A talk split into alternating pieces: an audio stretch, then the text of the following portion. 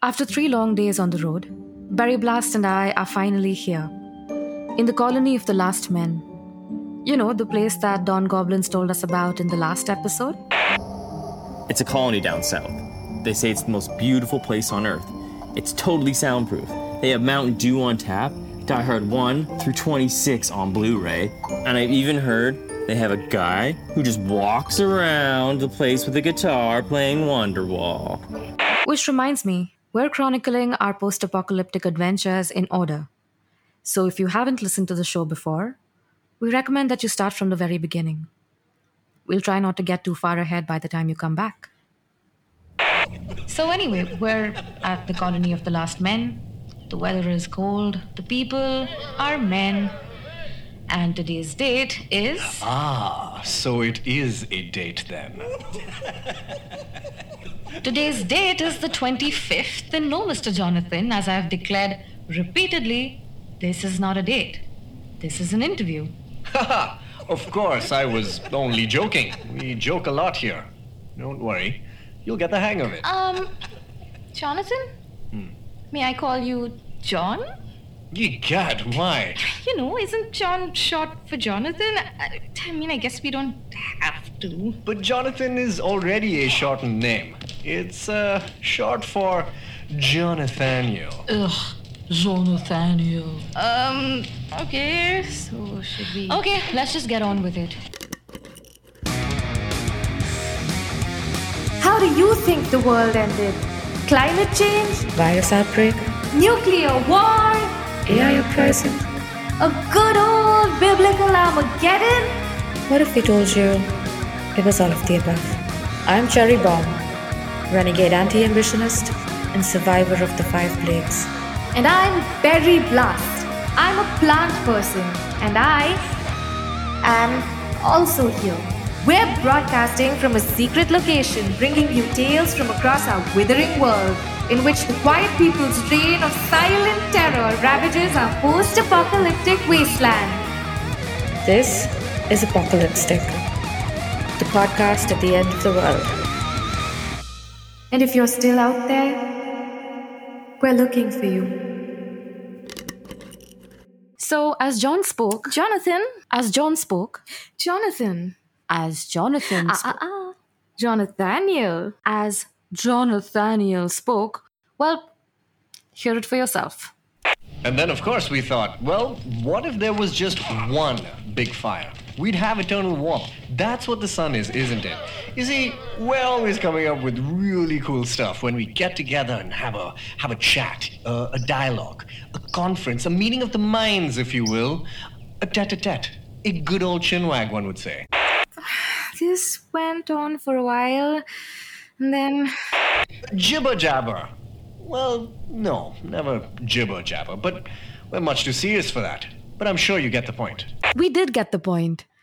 He was referring to the heating system that they had um, invented, in which they burned wood, the last of the world's wood, by the way. and instead of heating individual places of residence and rationing out the kindling, because you know, No more trees? mhm, they decided to assimilate all the wood they could find. And these are probably like super expensive bits of vintage furniture. They dumped them in the town square and they set them on fire. which lasted all of two days. The men were cold once more, and ever since. We uncovered a lot more about how the civilization survived. It's fascinating, really. So, Jonathaniel, how did you get here? Funny story. When I was a young boy, my father took me into the last dinosaur No, no, no, we're not doing this. Moving on. How come the quiet people haven't come for you yet? Ah, that is a really good question. You probably haven't heard about the Battle of Shush X. Well, the quiet people wanted to shut us down, shut us up, even. They approached, chests puffed, with the strength of. we didn't nearly have as many men to fight back. Turns out we didn't need any more than a handful. Twelve, to be exact. Twelve brave men, nay, warriors, to send them packing. Barely had to lift a finger. They probably knew they stood little chance. Ah, free speech is so important. We will fight for it. Die for it if we had to. Admittedly, we didn't have to.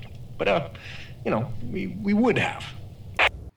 So we did a little digging, and what Jonathaniel just indulged in were what you'd call alternative facts. While it's true that back in the early years of the QP's rule, they tried to shut this place down, or at least make sound punishable by the law here, but you see, in the rest of the world, they tried to quell sound as a means of controlling the exchange of ideas between people. Complete control on information. But when they made it down here, they quickly realized that there wasn't much intellectual activity to intercept. Lots of stand up comedy, slam poetry, Hemingway retrospectives, gym grunts, and nothing that the QP needed to bother itself with. So they were left alone to survive as a free colony. The QP knew that without women to procreate with, they just eventually all die off, and with any luck, they will. So, let me ask you this. What keeps you what keeps you going? I mean, how do you spend your days here in this barren wasteland? Wait, what? Uh, I I haven't told you about the locker room? Oh, he didn't just tell us about the locker room, he took us there. Ugh. All right, guys, welcome to another epic night at the locker room. Can I get a hell yeah?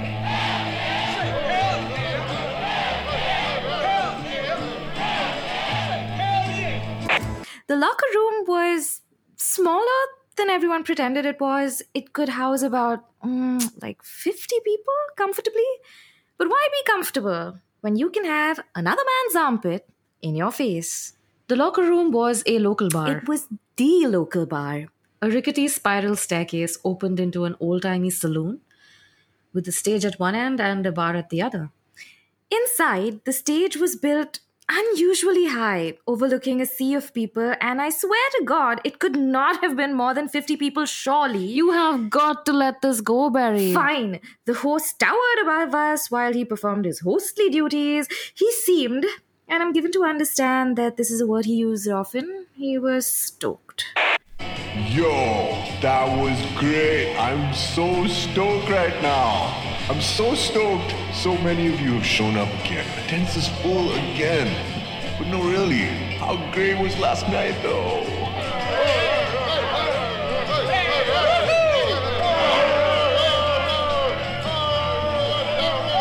Um, John, Jonathan, Jonathaniel, what happened yesterday?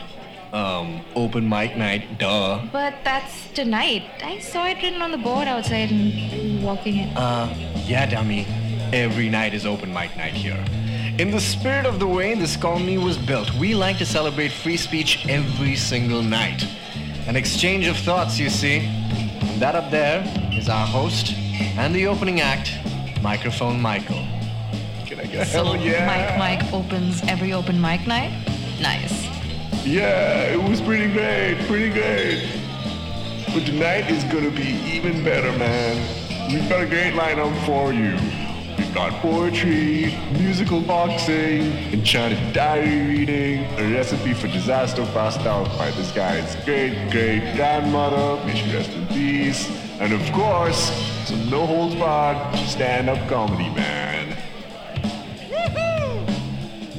But we also have some very special guests, man.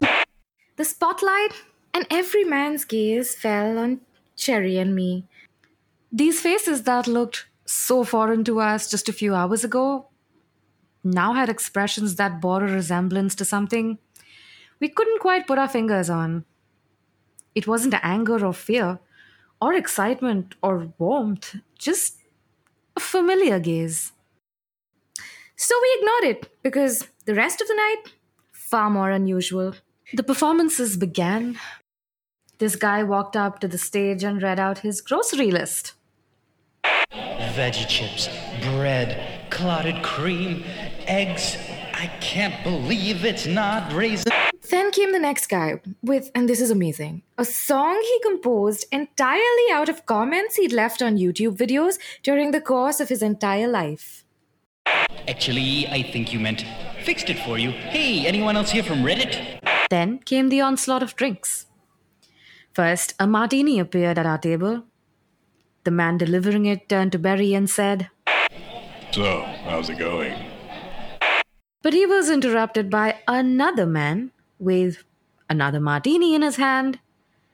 He slid it across the table, sat down, and said, So, how's it going? This went on till our table could hold no more drinks. And no more men. And while the men brought me drinks and inquired about my general well being, they brought Cherry. Weird things.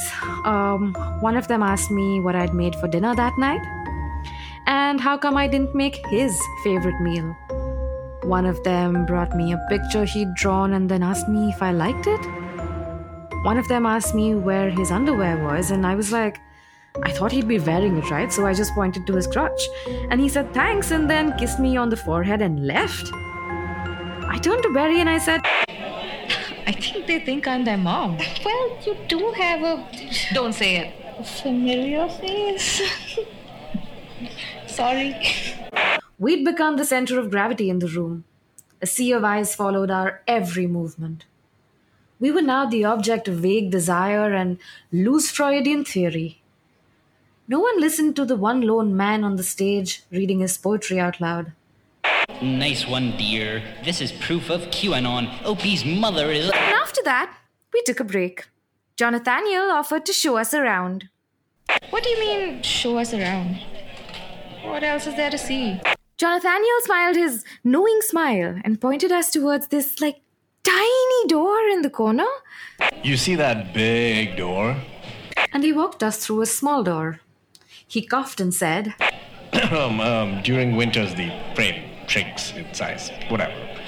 The atmosphere changed immediately.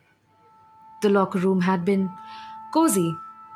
It was dimly lit, carved out of stone, had sticky floors, but it was the kind of place you went to whenever you felt like it.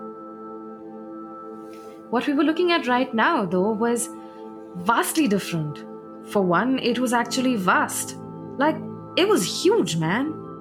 It was a massive corridor with no ceiling in sight. Wait, how far underground are we? Tell me about it. Haven't you heard the saying, the bar for men is very low? Yeah? So, yeah, this is where it comes from. What?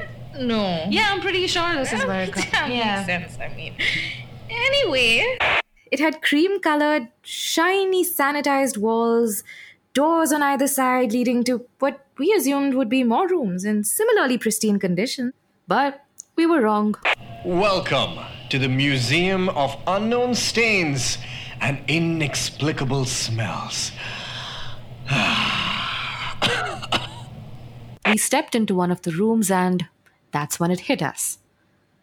We were unprepared. We had not adjusted our expectations at all. The stains were indescribable. So naturally, Jonathan tried to describe them. Hmm, this one's a blue. This one came from space, we think. This one wasn't easy to procure, but with a bit of elbow grease. Literally, we got it. And while we were speechless and wholly unimpressed by this, he took our silence to mean we were, as he was, mesmerized. Hmm, yes, yes, pretty spectacular, aren't they? Each one so distinct, so complex. Origins unknown. One could even ask, where does anything come from? It's fascinating, actually. One didn't dare ask. He had similar observations about the room of inexplicable smells. Oh, goodness, that. Ooh, that really carries, doesn't it? And still, it's been a hundred years at least. Remarkable. He walked us in and out of many more rooms and reacted to many more exhibits. A mound of trash with a chair underneath it.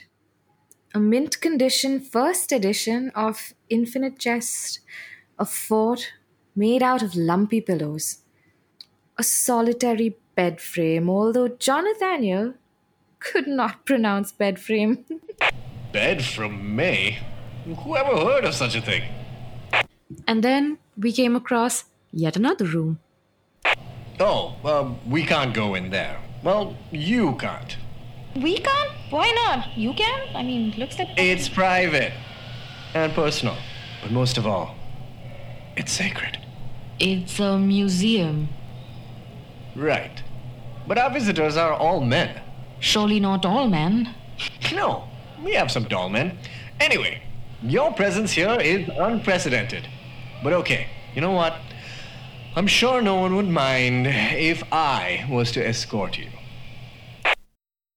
We had thought the museum corridor had no end, but it did. It converged in this very room. The biggest of all, the quietest of all. A few men stood around holding wet towels? We didn't know what for. One by one, they laid them in a pile of concentric circles around a centerpiece we couldn't yet see. Here, let's go closer. We did. It looked like a shrine. The concentric circles were offerings, an assortment of wet towels, dirty socks, and a truly outrageous amount of sports memorabilia. It was an homage to their deity. This centerpiece, at last, a really small phallic structure. Oh, wait, is that the Bum Blaster 320? Gasp. No, really. Does it still work? Have you tried switching it on? And Cherry just picked up the vibrator like she was King Arthur or something and What the? the room went still, even stiller than it was before, with the lone hum of the Bum Blaster 320 filling the air like the smells had before.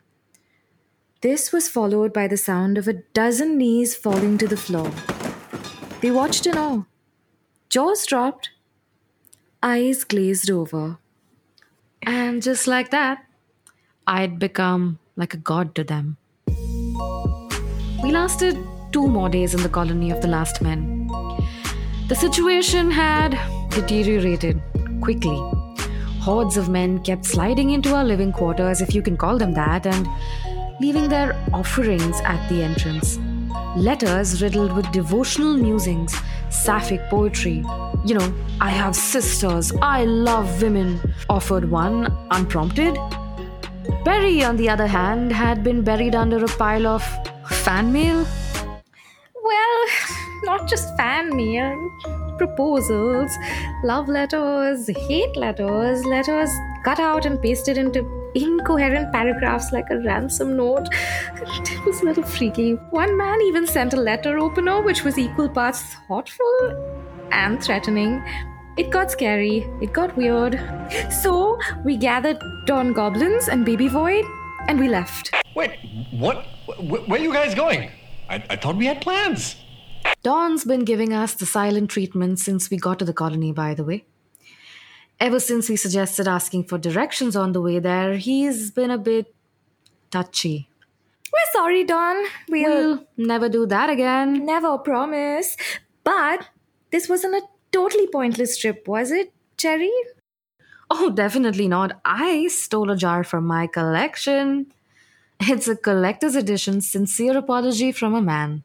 We'd heard the legend growing up, listeners, but we'd never heard the real thing going back generations. I couldn't not take it. It's it's not as if they have any use for it, right? Do you want to listen to it? Or are you going to be like, oh, we're going to open No, a yeah, jar? of course. Let's do it. Let's oh, listen really? to it. This is like the first time you're letting me open a jar. I am sorry that I did the thing you said I did.